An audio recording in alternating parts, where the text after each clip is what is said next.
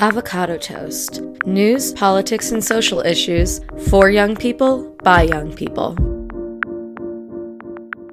Hey guys, it's Jesse. And Griffin.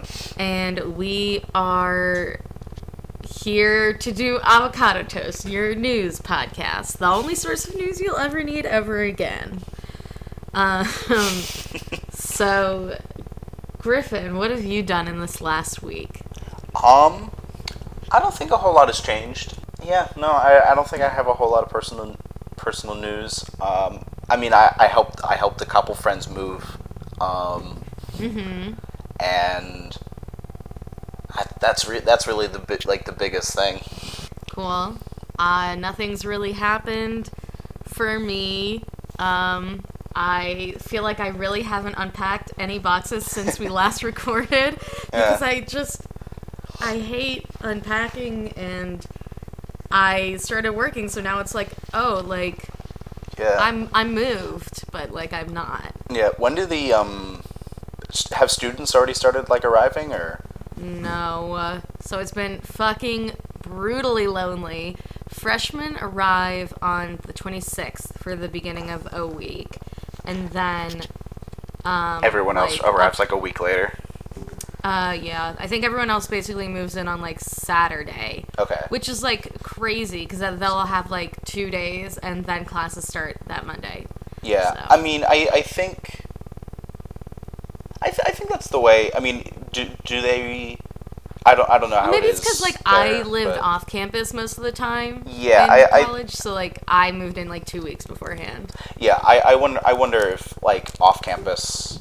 I, I was gonna say, or do do they have? I know some, um, I guess smaller, and actually even some larger college have have like mandatory housing policies. Yeah, it's basically I wouldn't say it's mandatory housing, um, but the school has bought up a lot of houses in the area. Well, not a lot, but quite a few Mm-hmm. for um, like upperclassmen to rent from Okay. the school specifically. So it's like S- sort of semi off campus. So it's like a house, but it's like yeah, but it's run through the school, so I think they still have like the same kind of move-in schedule, which is like weird and gross. And they also have like co-op living here, which is just like this is how I I know that I I'm city folk.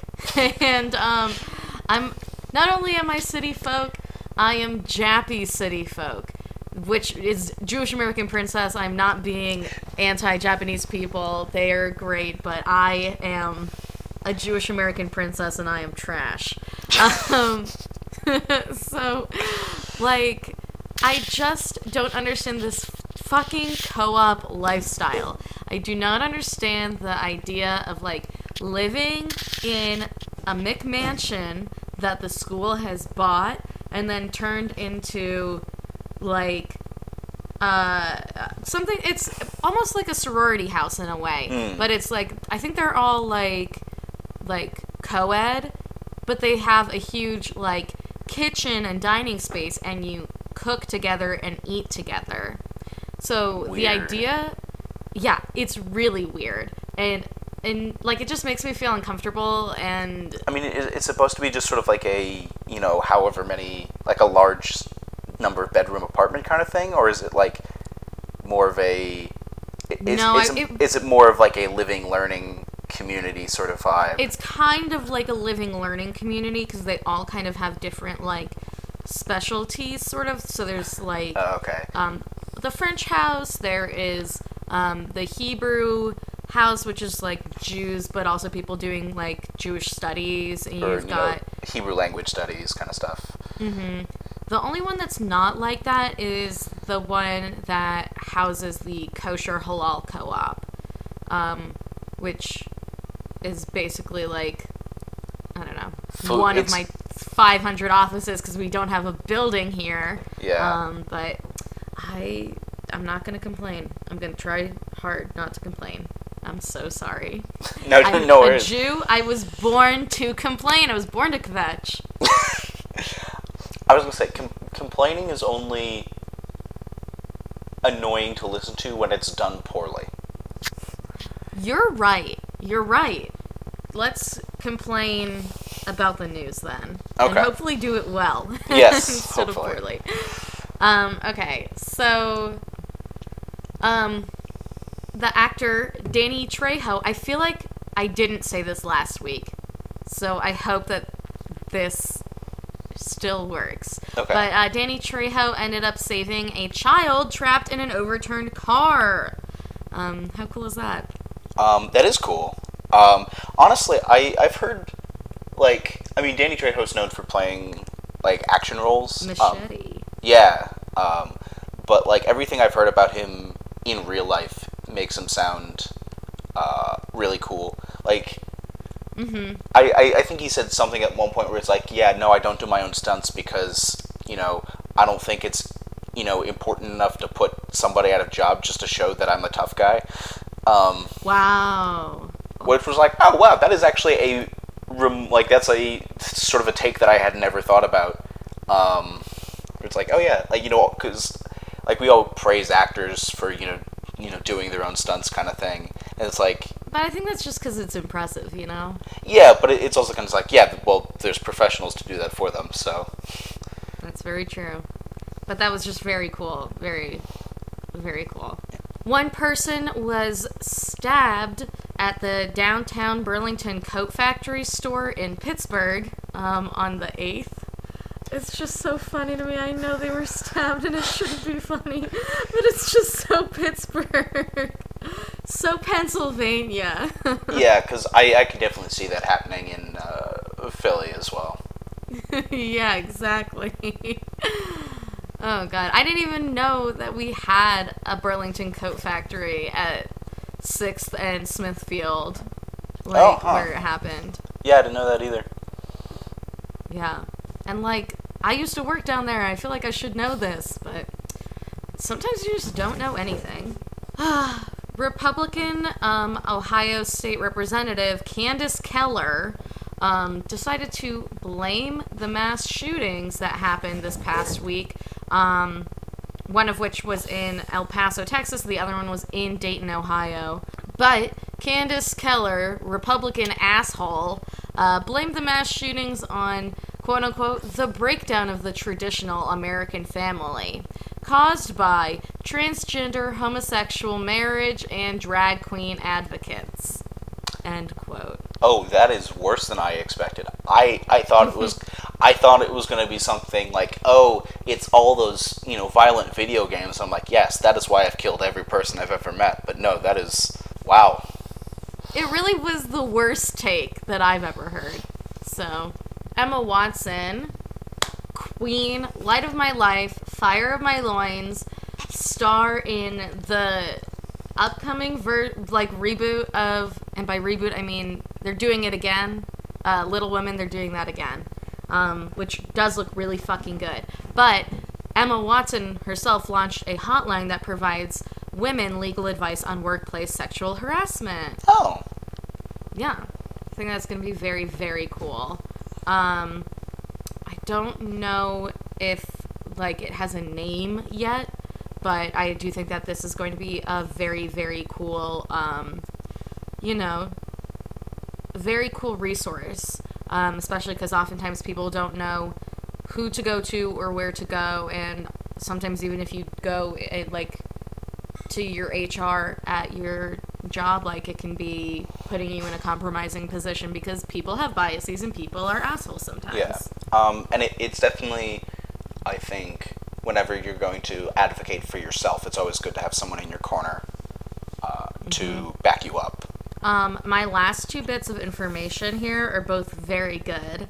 Um, PNC has decided to pull out of the private prison industry. Um, so they were like giving money to the industry. Um, I think they lent space to a private prison. Um, and so they decided to like pull out of that, which was excellent. That's very, very good. That's extremely exciting. Yeah, I hope more companies like follow suit. I wish that this was like a slightly bigger news story. I mean, like it was picked up by Forbes, but like I didn't see it like plastered a lot of places. So hopefully, Yeah. I don't know. I, you never know. I, I don't I don't think it's the sort of it's not the sort of news that is you know front headline uh, you know it, it doesn't grab the attention of I think a lot of people Mm-hmm. Mm-hmm. Um, okay, my last bit of news is probably the best thing I've heard this week, which um, is that the Ohio State University has decided to um, try to trademark the um, in order so that like they can use it on like their t-shirts and hats and stuff and just write T-H-E in like capital letters um, because saying the Ohio State is like it's their thing. So um, that made me laugh. And I, I saw a really funny joke on Twitter earlier today that was um, you know how they have this huge rivalry with um, University of Michigan? Yeah I'm vaguely aware of it um, it's like a really big football rival- rivalry, which I don't think you're like that much of a football fan. So, um not college football I, I don't really care about college sports in general I mean, college football is garbage, but um, I, uh, sorry, but Michigan, they uh, like tweeted that maybe they would look into um, to trademarking of because they're University of Michigan. it's just so stupid. Oh man. yeah Yeah. That oh god. Highlight of my fucking year was just so funny. yeah Alright, what's your news? So the uh, anti-government protests in Hong Kong are still going on. Um, with there was a number of peaceful protests at the Hong Kong International Airport, um, in which there were a couple clashes with uh, police.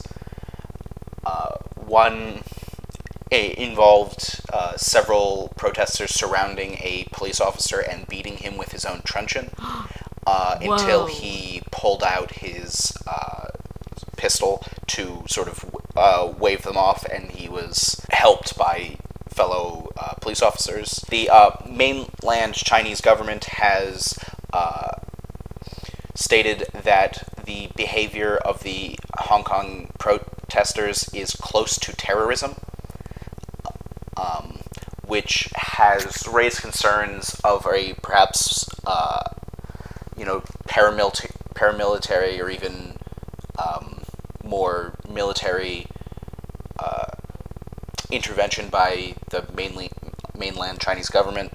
So the protests um, were initially started over an extradition law, um, which I think we talked about um, oh, probably more than a month ago. Um, Yeah, so like what is that? Two episodes ago?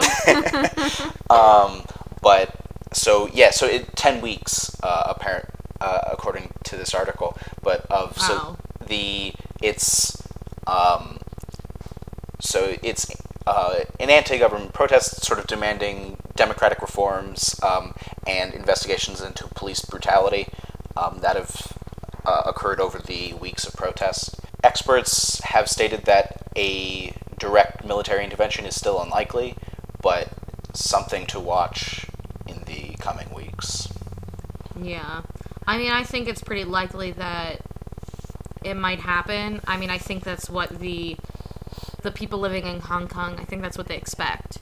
I mean, with the level of intensity of the protests and just the ways in which they have like prepared themselves already to sort of combat the um, the government. Like at a recent protest, I sent Griffin a post uh, Yes. talking about how people were using like lasers to, um, I guess, like fuck around with whatever like Fa- I think it was fa- like facial recognition. facial recognition yeah um, in order to like protect themselves in that way because i think probably if the government was able to like use that facial recognition software they would then be able to like track down some of the individuals that they had like Yes, been able to identify and then put them in jail or whatever um, the government saw fit to do. Yeah, there's also been statements um, that uh, from the Chinese government that suggest that uh, they are they're implying that the U.S. is involved um, with aiding the Hong Kong protesters in attempt to discredit them in uh, among mainland uh, Chinese citizens, with the idea that sort of it, it's a, f- a foreign power um, trying to destabilize China. Mm. Uh, uh, there's no evidence of any sort of attempt by the U.S. government to. I mean, that's honestly giving the US government like way too much credit. There's no way Trump is even like thinking about Hong Kong. Yeah. Um, although the it's it, it wouldn't be you know out of character for the U.S. to destabilize a foreign nation. No, it wouldn't. I just don't think that our current government has the capacity to do something that takes that much skill and attention. That is fair. um, in actually, this wasn't in Ohio, but um, a an Ohio teenager uh, who is an 18 year old um, was arrested for threatening mass violence, um, which specifically uh, mass violence against federal agents and Planned Parenthood. Um, FBI raid uh, agents raided uh, the house of a 18-year-old Ohio resident Justin Olsen, where they found about a dozen rifles and 10,000 rounds of am- ammunition. Um, What the fuck? although it's unclear at this point, I think, which of the rifles belonged to uh, Olsen and which belonged to his father. Um, Doesn't matter. They were in his possession. yeah, um, but on the on online he had uh, written several comments uh, praising the Oklahoma City bombing. Um, uh, Wow. And uh, talked about the Wake, uh, the Waco siege, which was a uh, standoff between federal agents and a uh, religious group, um, which resulted in uh, a uh, number of fatalities. But um, he wrote, um, "quote Shoot every federal agent on site." Wow. Um, and then also posted uh, a number of things uh, praising violence against Planned, uh, Planned Parenthood clinics. So, Interesting. so th- there's definitely, I think, in light of the recent shootings in Dayton, Ohio, and El Paso, uh, there's, I think, a higher level of vigilance for this sort of thing. So, Good. There should be. At, at the time, uh, Olsen is claiming that the posts were a joke. Mm, uh, there's a reason you don't joke about shit like that. That's like going into an airport and being like, I have a bomb, just kidding. You know, like, That's actually what ended Bill Murray's medical career. really? Yeah, he was uh, he was like I think pre med in college, and he made a joke about having a bomb uh, to like a fellow passenger, and like uh, airport authorities overheard and searched his bag, and they found a ton of weed. Um, That's so fucking funny. yeah, and so I, I think he got like kicked out of college. oh my god. Worth it though. I don't know because the, I I'm not a big fan of Bill Bill Murray's uh, comedy, so really? yeah, that that might be Okay. that might be the most controversial thing I've said on this podcast. I Look, it's fine. I mean, I think most of his stuff is good, but Groundhog Day should have never made it to theaters. that's fair. I think That's not that, Bill Murray, is it? No, it is. No, no, that is Bill Murray. I don't think that anything Bill Murray has been in, other than Osmosis Jones, um, should have made it to theaters. But, and that's only because I really like Osmosis Jones.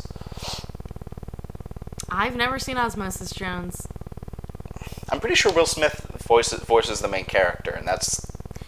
Okay, yeah, I knew what movie it was. I've just never seen it. But I was gonna say Osmosis Jones is mostly worthwhile because Bill Murray is in it for a very brief period of time, and it's mostly Will Smith. Will Smith is great. I like Bill Murray in Wes Anderson movies, but that's because I like Wes Anderson movies. That's fair. so. Yeah. Um, this is a little bit less dire than the past couple ones, but um, uh, the a government sort of advisory panel in Nepal has um, put forth a report that would uh, that suggests uh, certain restrictions for people tr- attempting to climb Mount Everest. Uh, so Good. uh, currently, anyone who pays um, an eleven thousand dollar fee can attempt to make the climb, um, which has led to a, a severe overcrowding. Um, which so earlier, even just this year, uh, eleven people have died or um, or gone missing. Um, Yep. Most It's and extremely lethal. um, at least four of those deaths have been explicitly uh, blamed on overcrowding. Um, and as because it's so high, um, most rescues or recoveries of even even just bodies are uh, nearly impossible, um, if not impossible. So Yeah. I mean, there's like just a trail of dead bodies up there that people now use as like markers because you can't take the bodies down because Yeah. if you, as a climber, do it, you put yourself at risk. And it's so cold that the bodies don't decompose up there. Exactly. Um, so the new um, the report proposes that applicants must have already proven that they're good at high altitude climbing, um, meaning that they'll have to uh, have climbed a mount uh, a Nepali peak that is at least 6,500 meters or about 21,000 feet. Um, For reference, um, Mount Everest is about uh, 8,900 meters, uh, which I think works out to about 29, yeah, 29,000 feet. I like that they um, use their own peaks because Mount Everest, the reason that they can't bar people from going and climbing there is that it brings in so much tourism. They don't really have much other industry there, so I like that they're like trying to, you know, really Yeah. build their economy a little bit. Yeah, and so that I mean that, that's why it's remained for so long. Why why they these restrictions haven't been put in place for so long is because um, restricting the number of people climbing would actually be a pretty serious blow to their economy. Um, But in addition to um, mountaineering experience, they must have a certificate of physical fitness and employ experienced guides. So once again, sort of some, at least with the experienced guys, would uh, stimulate the Nepali economy as well. Um, Yeah. So. Well, most of the guides are um, like Sherpas, like local yeah, it, people who like have um, lived on the mountain. yeah, and so the uh, re- the panel also suggests raising the fee uh, from about eleven thousand dollars to thirty five thousand dollars. Um, Yeah. and having a fee of 20000 to climb other mountains higher than 8,000 meters. This is, I, th- I think all of these proposals are fairly common sense for protecting people as well as uh, protecting the Nepali economy uh, at the same time.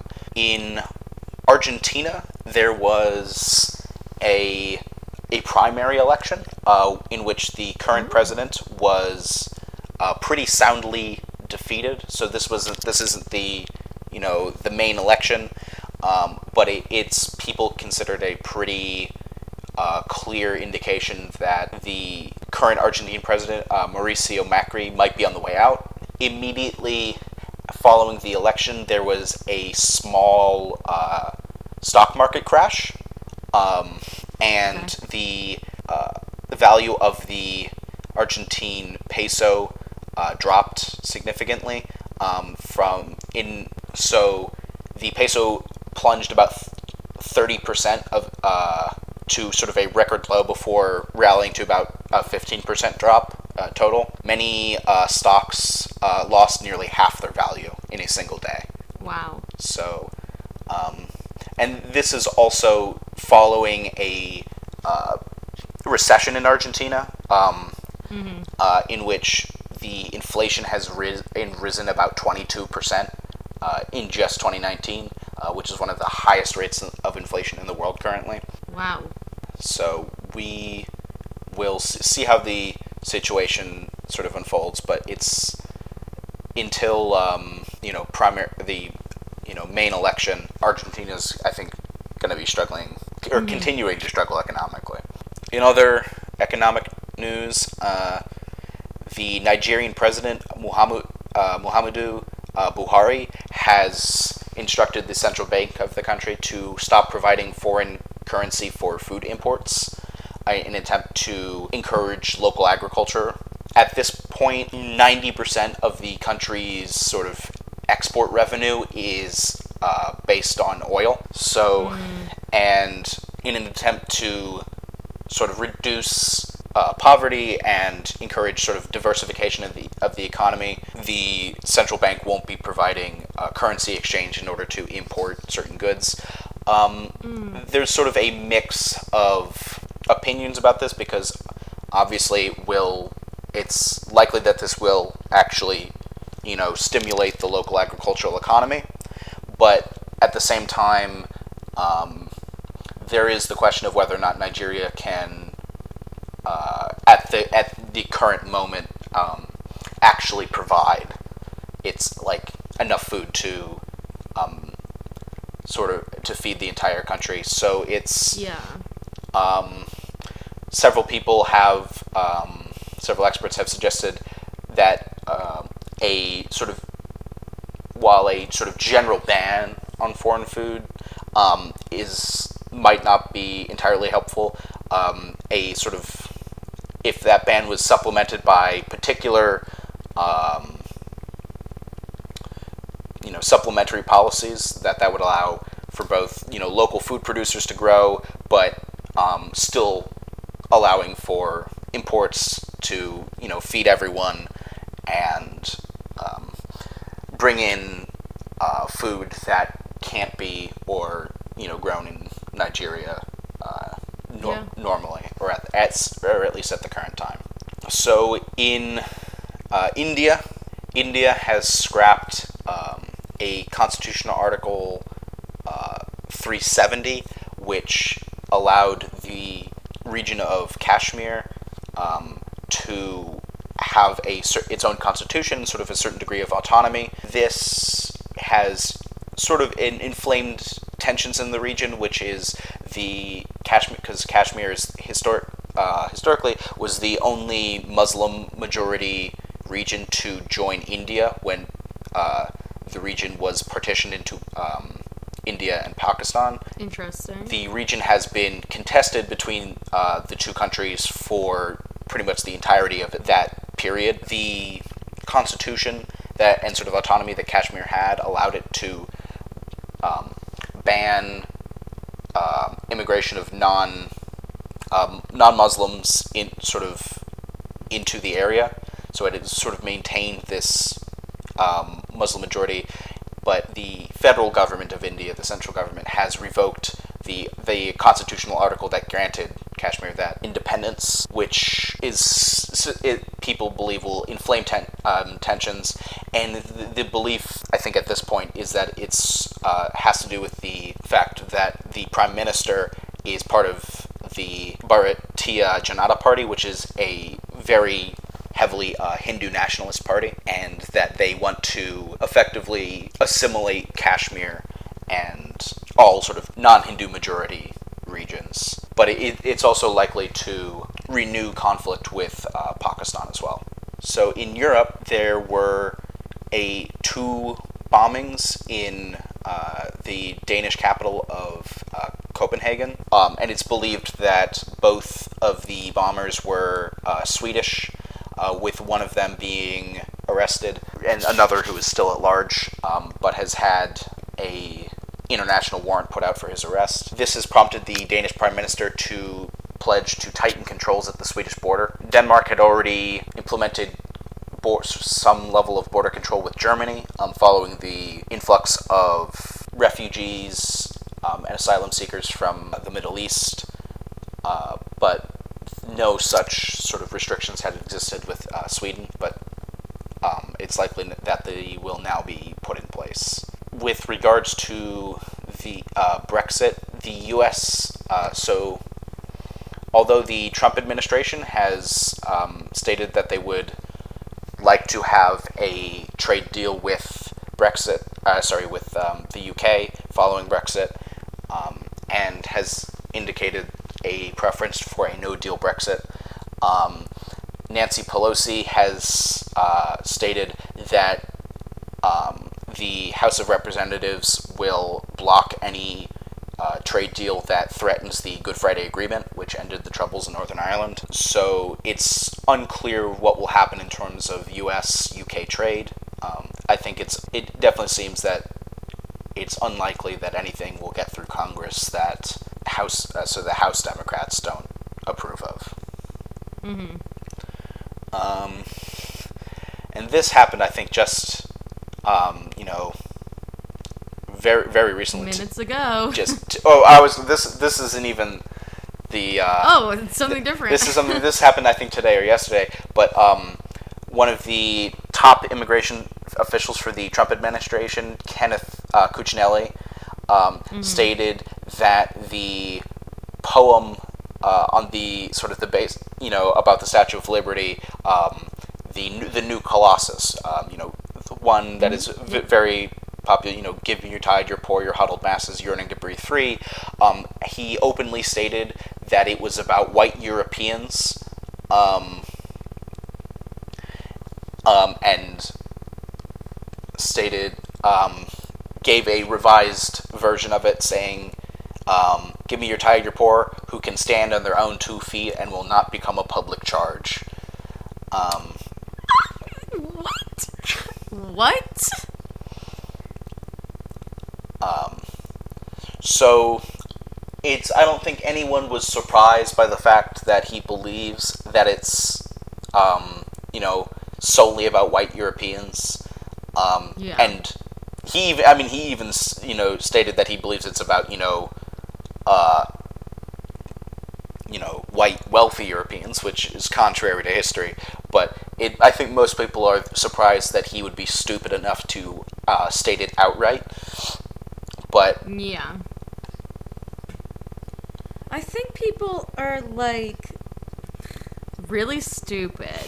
And like maybe this is just like me being Jewish and having a lot of like experience as a Jew reading texts, but like when you read something, you're supposed to recontextualize it with the times that you're living in. mhm.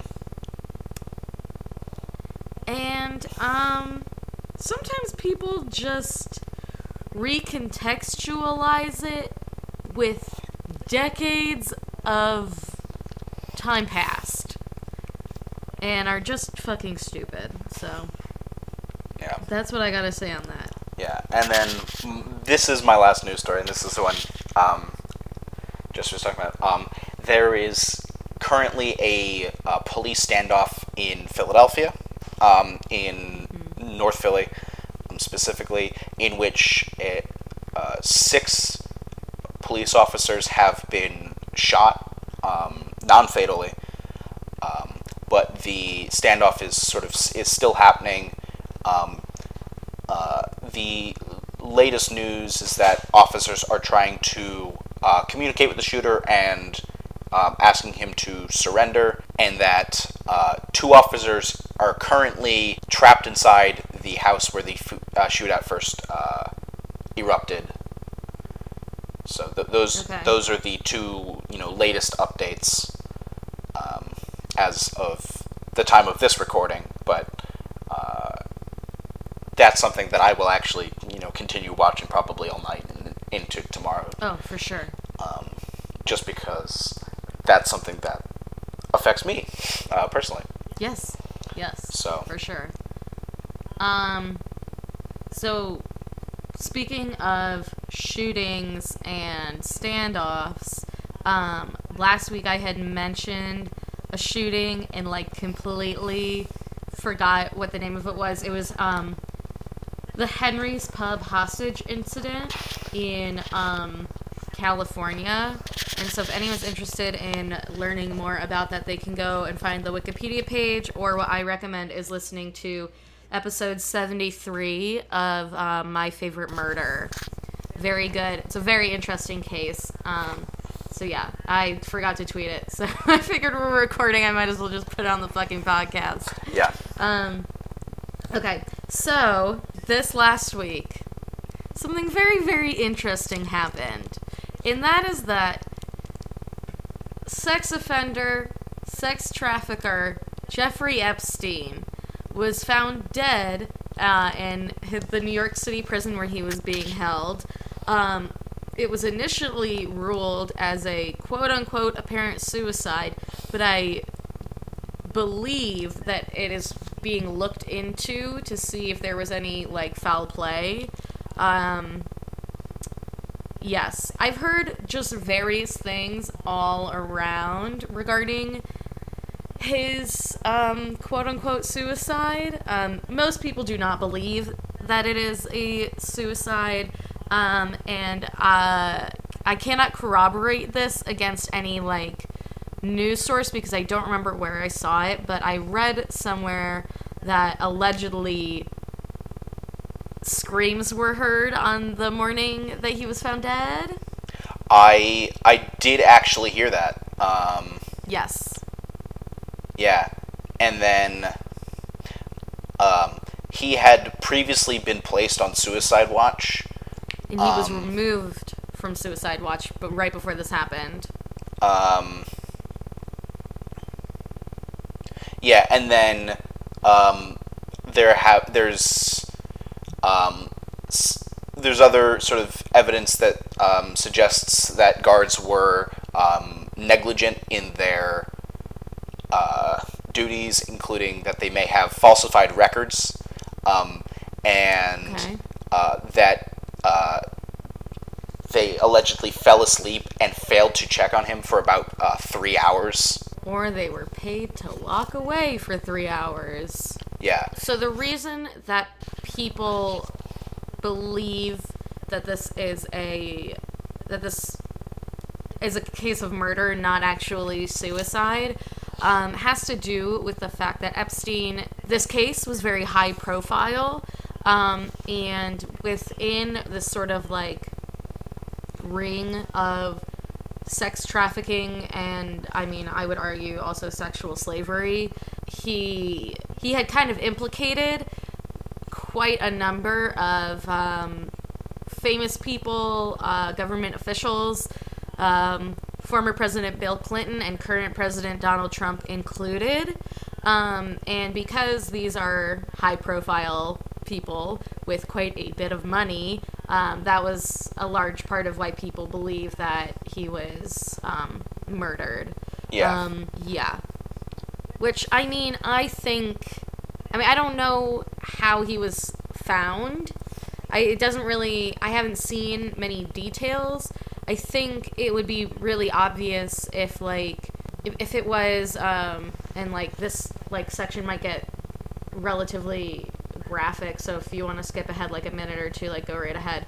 But if there was like a noose tied around his neck, like that's not something that you can like really do very easily um, to commit suicide that way. Or if it was like knots were used, or they can also study like puncture marks and things like this to see if like that is how someone was um, it, to see if it was possible for someone to have done that to themselves or if it was like nearly impossible and someone else would have had to do it but there's like not really any information on that so basically like i don't know i mean we just don't have that information right Yeah. now which is fair because like that's not really something that the public needs to know right now like obviously if this is a, a real issue of him being murdered in prison like that's going to have many, many legal implications, and then the details of his death and how his body was found and what wounds were there, if there are wounds,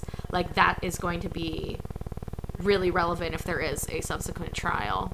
Um, it's unsure what's going to happen with his estate, um, and it's kind of um, it's if he did commit suicide, which like I doubt it, um, personally just because I don't have faith in others, and people have died in jail um, before in situations like this. Um, I, you know, my concern mainly is that these women who were repeatedly assaulted and were trafficked are not going to be able to receive justice. hmm Um, yeah. not quite similar, but like somewhat adjacent. Um, I'm sure you remember when Mark Salling um, killed himself like a few years back. He was on Glee, which is how I fucking know this. Um, but he played Puck on Glee. He was like that asshole who had the mohawk. I was, have um, never seen Glee. Griffin. Okay. Well, you don't need to change that because it's a terrible show. But anyways, one of the stars of Glee was um, arrested for having just like an insane amount of child pornography, um, and so then he was like in jail. I think there's I don't know if he was on house arrest or whatever, but before the trial could commence, he ended up killing himself, which then resulted in the children who he had photos of um, and videos of, like, they were not able to then receive justice, um, which is, you know, one of the main points of concern now with Epstein is, like, what's going to happen to these women that, you know, They're not going to get closure. fucking deserve better. Yeah. I mean, yeah, they're obviously not going to get closure. Will they probably feel somewhat vilified that he's gone and can't cause anyone else harm and can never harm them again? Like, I'm sure, Yeah. yes, and they absolutely have a total right to feel that way. Um, but there's not really a guarantee anymore that like his estate is going to go to these women as a means of reparation. Exactly. Mhm. Yeah, that's what that long ramble was trying to get to. So, Um, but yeah, but I, I, I think that uh, helps us. We're going to talk a little about something related for our topic this week. Um, Yeah, I think we were going to talk mostly about sex trafficking, um, and we wanted to use Epstein as the segue um, because it's obviously something that's really in the news right now. Yeah, it's I was- very, I don't know, it's really complicated the whole thing.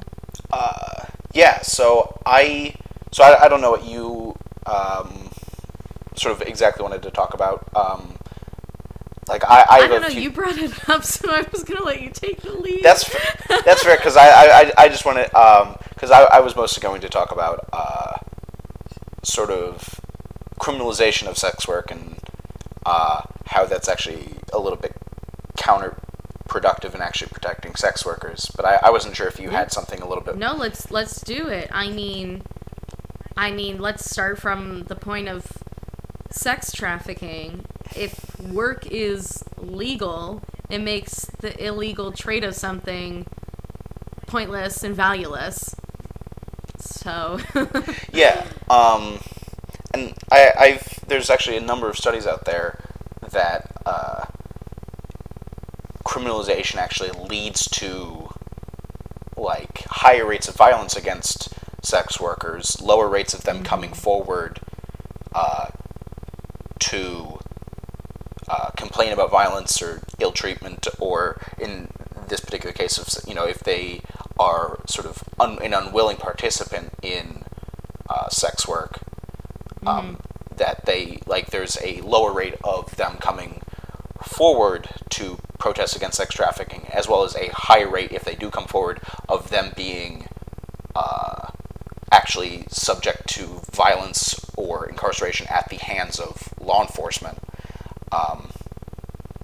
And then another thing that actually I actually found was, in addition to that, is that there's apparently um, when in places where sex work is criminalized, um, there is higher rates of HIV and other STI infections, um, oh yeah, which was something I actually was somewhat surprised, uh, a little bit surprised by. But it's also really. um, no, that's that's fair. Um, I mean, I don't know. There's just something that's not surprising to me about that because I think, um, I mean, for this is my perspective, and it's going to be a lot of positing and not like actual facts. But I think a lot of um, what client, my assumption would be that what clientele want when they go to a sex worker for sex or whatever it is that they want from a sex worker, um, that I'm sure is influenced a lot by like the porn industry and stuff like that and like a lot of the porn industry does not make use of safe sex practices. Um, and so i think seeing that a lot probably influences um, i don't know just like sex work in general not being like probably sex workers feeling like they can't or they aren't allowed to use condoms and probably I mean, I I don't know, but my assumption would also be that um, clientele don't have to disclose to sex workers what their um, STI history is. Oh no, that's one hundred percent like right you know, in the right direction where it's um Yeah. um from yeah like just the stuff that I w- was looking at is you know there's if you're um if you're sort of a criminalized you know group of people and sort of engaging in this you're going to engage in different you know behavior patterns than if it was um, you know completely legal. Um, so you're going to potentially seek out um, or be forced to seek out more dangerous um, situations in order to know you know make sure that you can you know survive uh, in terms of um, financially. Um, and I mean, th- this was a big thing. Is um, a few years ago, I think it was a, f- a few years ago, um, Backpage uh, was shut down yes, I remember. because um, a number of sex workers had been using it uh, to procure clients, and so they, they because that was a pl- place where they could screen clients so that they um, could sort of control who was uh, who they were uh, you know engaging with and who whose you know patronage they were uh, taking. And so that but when it was shut down it's like if you don't have that you're forced into sort of other areas where you can't screen your clients as well um, or you're forced from you know doing um, you know procuring clients um, sort of indoors um, in perhaps the safety of you know your own home or um, you know some other sort of location where you're not going to be you know as visibly a target for law enforcement or other people who would want to you know harass or, or harm you um, to you might be forced out into public um, and where um, I think you have a significant increase as much as like I think six times as much uh, increase in uh, in violence uh, in certain Yeah. according to certain studies um, I mean, I bet then also these people um, have to make more use of. Um, I don't know what the like more appropriate term would be, but like pimps, because don't they usually like procure clients as well? Um, yeah, and so th- that would be something where it's like you might have to, um, whereas before you could sort of um, procure, Like work on your own. work on your own and procure clients for yourself using this, you might need um, someone else to procure clients for you um, in that in that case, and you know, um, And then that just like adds another element of danger to the situation because I mean, like when you're working in an industry that is not legal, so you don't really have any rights, um, like in the workplace per se, then whoever would be like above you, which in this case could be a pimp, um, like I said, really don't know what the term would be. Um, then, like, if your supervisor is not happy with what you're doing, like, they can inflict violence upon you.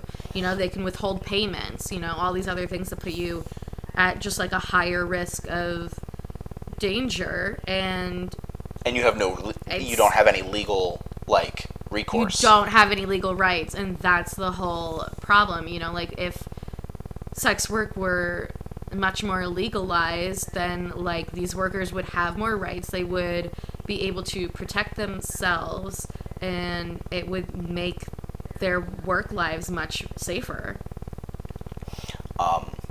yeah, and I mean, th- this is, um, and it's the sort of thing. It's like even with clients, it's like if you can't screen clients, um, you don't know if the client's going to be violent. Um, and if you can't come forward, um, if the client is violent, then you're actually so not only do you you can't like you can't come forward, you can't really report this violence safely. Um, if you if you in the cases where, where you do come forward and report this violence, you might actually be at you know further risk of violence from law enforcement.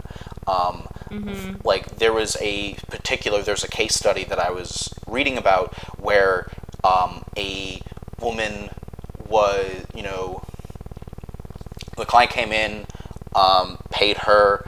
Um, they had they had sex, um, and then the client demanded, I think his you know his money back um, before. what? Um, yeah, so demanded his money back before um, became, becoming violently and beating her. Um, I think into near unconsciousness. Um, Oh God. and then um, the police were called by you know other people uh, there. They were brought in, and then um, in order to be let free, um, she was forced by the police to um, engage in sex with uh, three uh, with officers. Um, What the fuck? Yeah.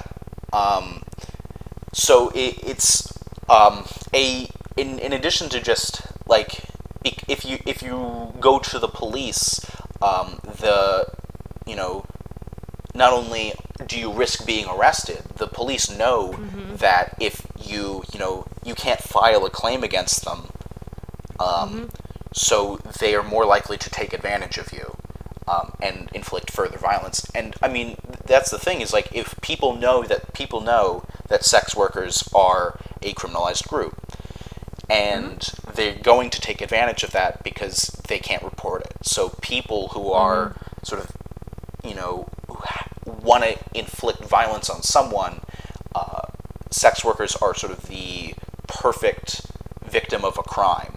Um, Which also really turns out poorly because a lot of uh, lot of sex workers um, are, you know, a significant portion of them are, are women. I think I would say most sex workers are women, and then a significant portion of them are, you know, LGBT.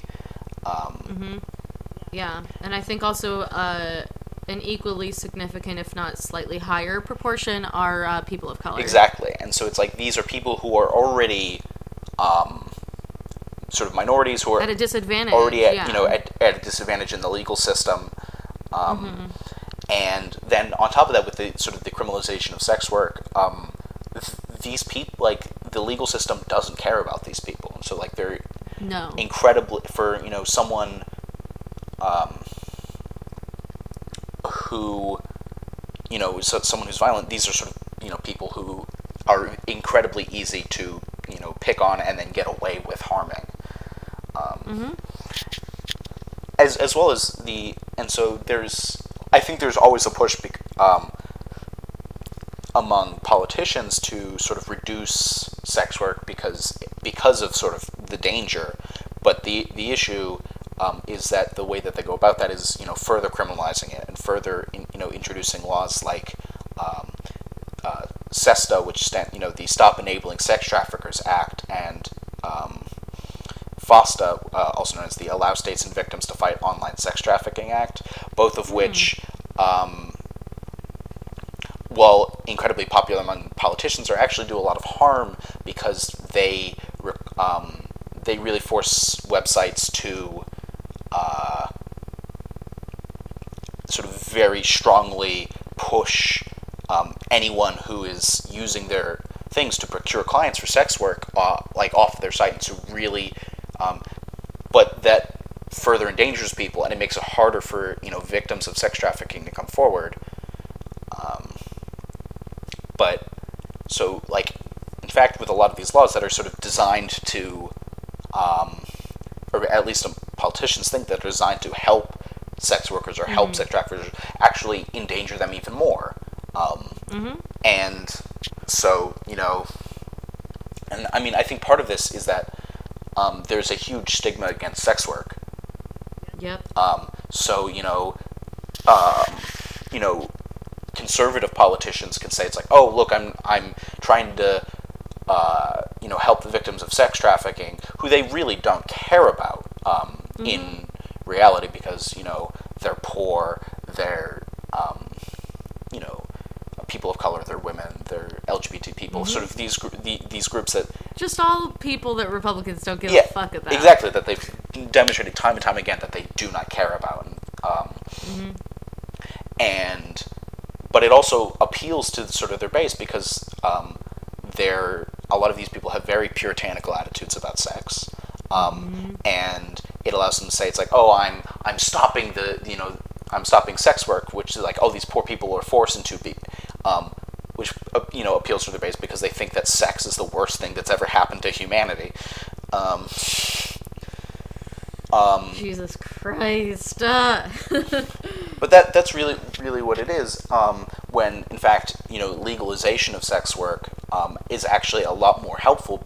Um, and I, I was going to say um, in terms of it's of just like legalizing weed. um, there was one study that I saw um, which was published in the Lancet, which suggested that as many as much as 33 to 46 percent of new HIV infections among sex work sex workers could be avoided uh, if Wow. uh, sex work was decriminalized.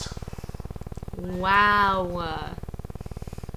So yeah, that so a third to a half of um, new infections could uh, could be eliminated if um, se- bec- just because um, you know obviously there's the you know the sexual violence aspect where it's like if you're um, sexual violence aspect the sort of the risk taking um, behaviors that criminalization provides and just a, sort of a number of factors um, um, as well as just the reduction in violence. Um, But you know, people don't want to hear that because a lot of those people think that you know, oh well, they're sex workers, so they deserve it. Um, you know, it's like what did they expect from sex work? That's what happens. It's like, well, no, that doesn't have to be what happens. Yeah. Um, And it's not like they went into sex work expecting or hoping for, you know, like roses or whatever. People generally turn to sex work because it ends up being one of the only options left, you know, or one of the only options available. Um, that's not always why. I mean, some people turn to sex work because it pays better than McDonald's ever could, you know? Like, that's a valid reason to turn to it as well. yeah. Um, but just because someone chooses a certain line of work doesn't mean that they should have to suffer undue harm as a result. Exa- exactly, and it's um, a a number of sort of um, health focused organiza- or medical organizations, um, including the World Health Organization, have suggested that um, decriminalization of sex work is a priority.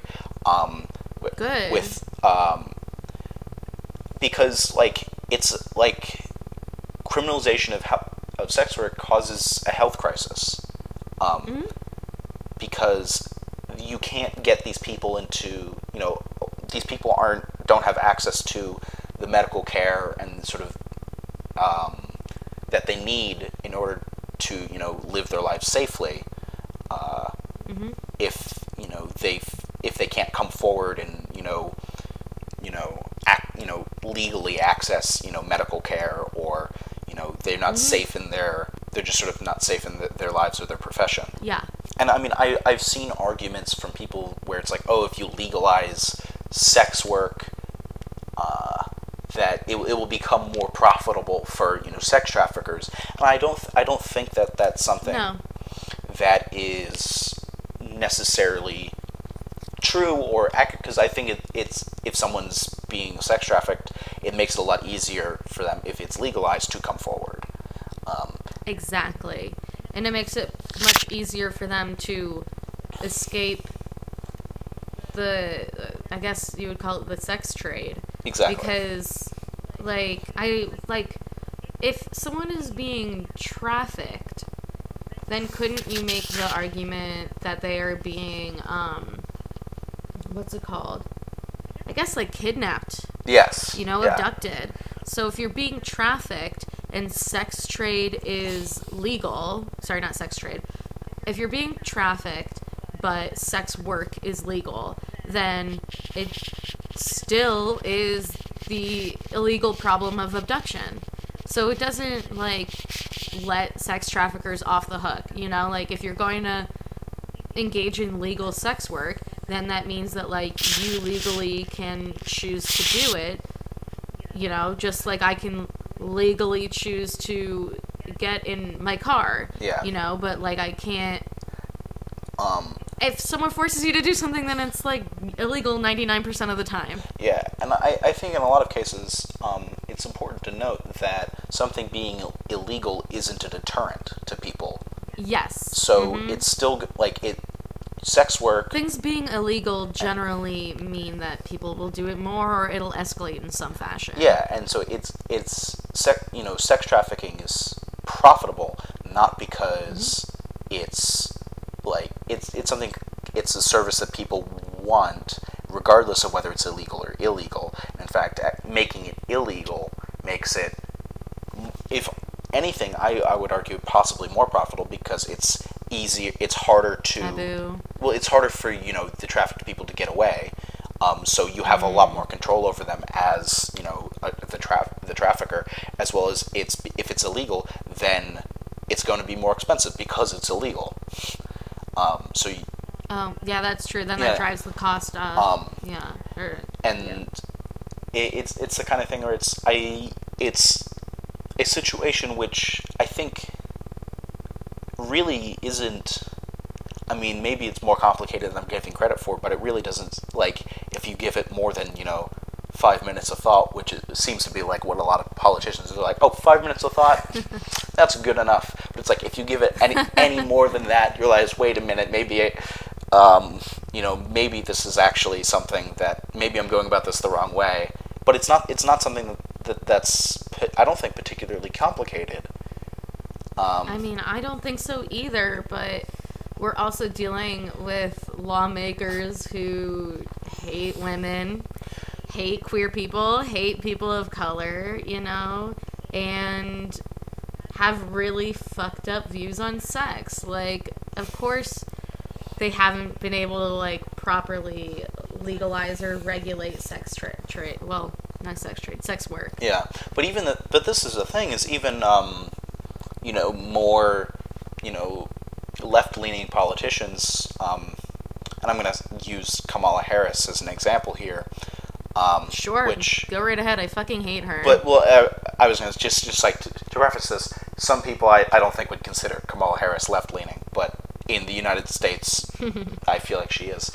Um, but she she um, when I think has led She's running as a Democrat, so Yeah, you could argue. Yeah. So, but she she's led I think several pushes to cr- um, in fact further criminalize sex work, um, and um, as I think when she wa when she was a DA in uh, San Francisco, um, she led led pushes to do it. So it's it's not even something where it's like just all Republicans who are sort of about this. Um, but th- this is sort of an, an issue where a, a lot of politicians, are sort of on both sides, are actually really misinformed uh, and actually doing more harm than good. And so, and I, I think a lot of people, the the way they sort of justified this themselves is so like there's statistics I think that you know it's like something like 90% of sex workers don't want to be sex workers or something. But um, and so the, the, their thought is like oh well we'll make it harder to do sex work because that will push them out. But if 90% of them want out then the reason they're doing it is because they have no other choice. Yeah. and the way to the way to get them out of it is to you know provide opportunities for them to come forward um, if they're trafficked or to provide other financial oppor- you know opportunities so that they don't have to if they don't want to and as well as I'm not even sure how accurate that you know statistic is um, Yeah. I mean, if it's not legal, then I, I can't imagine any actual statistics like that could be really like uh, accurate. You know? Yeah, I mean, as well as well as the kind of thing where it's if you're if you're a sex worker and you get arrested for doing sex work, like as once you once you sort of are released, you can't do anything else really because mm-hmm. you're a convicted criminal and mm-hmm. people aren't going to hire you. So it just pushes Yep. you right back in, and it's and like obviously we're talking, and we said we you know we said this. This is a like decriminalization is a simple way to you know of, sex work specifically like so obviously you know sex trafficking Mhm. you know still should still be illegal because it is slavery and kidnapping Yes. um, but sex work itself isn't an evil thing. Um, And I, I think that's really what it is, is that Americans in particular have really awful, puritanical ideas about sex. Mean, we obviously need a cultural shift, but I think more importantly, and like where to start first, is education on what sex work is. You know, who these people are, why they are in this line of work, and what we can do to protect them, regardless of whether or not they stay in sex work. You know?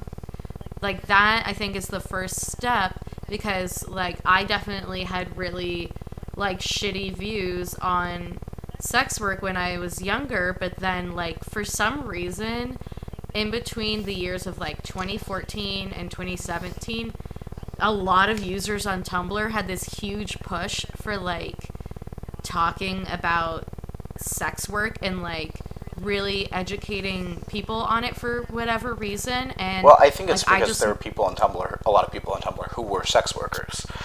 Yes, I mean Tumblr, from what I've seen, like is a safe space for sex workers. Obviously, like not so much anymore that female presenting nipples Oh, are God. illegal. Yeah. um, well, it's but who knows? Maybe we'll get them back now that uh, whoever the fuck is buying it from Verizon. uh, it's it's the um, WordPress, the, the people who run WordPress. Um, WordPress, let us have the titties back. Um, but also, there used to be like a ton of porn on Tumblr, um, and I miss it. Please bring back the porn. Pornhub sucks. Um, but, uh, like, I don't know. Like, I feel like I know so much more now about sex work as a result of just sort of the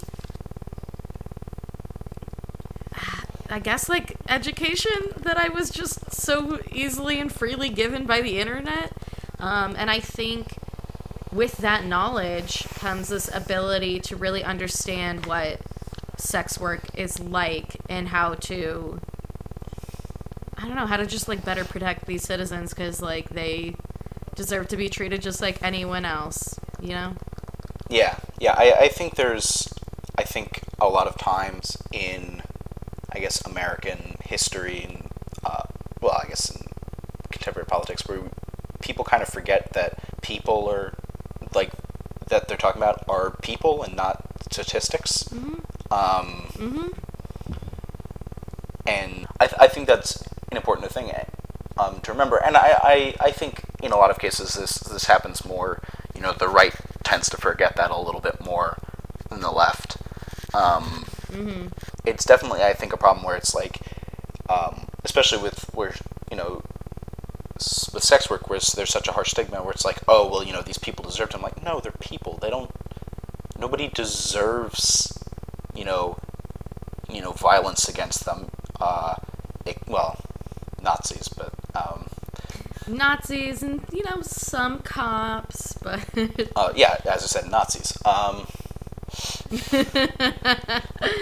but yeah, it, it's it's the kind of thing where it's you know, sex sex workers are people, and they're they're doing a job, and they don't deserve to you know be treated violently, um, or to you know get um, you know STIs or HIV, um, you know, just because they're doing a job um, to you know survive financially or or even to thrive financially. Um, sex workers need more resources, and the best way that we can provide that for them is by decriminalizing their profession. Um, okay, well, I think Griffin and I have talked all of the talk that we can talk. Yes. Thank you guys so much for listening. Um, be sure to, I don't know, subscribe, share with your friends. Um, we are on iTunes, I believe Apple Podcasts, um, Spotify, and now Anchor. I probably will not have figured out how to monetize the podcast on Anchor before this goes up. So make sure that you are following the Twitter because that's where I'm going to be posting all about that once I figure that out. Um, whenever I am not tired, not depressed, and not working. So we'll see when that day comes. Um, but that's that for now. You should go and follow the uh, the podcast itself on Twitter as at avocado toast ppn. Um, I'm on Twitter as at Jessi underscore Quinn, and Griffin is on there as at Sir Griffington. That's it. Yeah. Thank you guys for listening. Eat the, The rich. rich.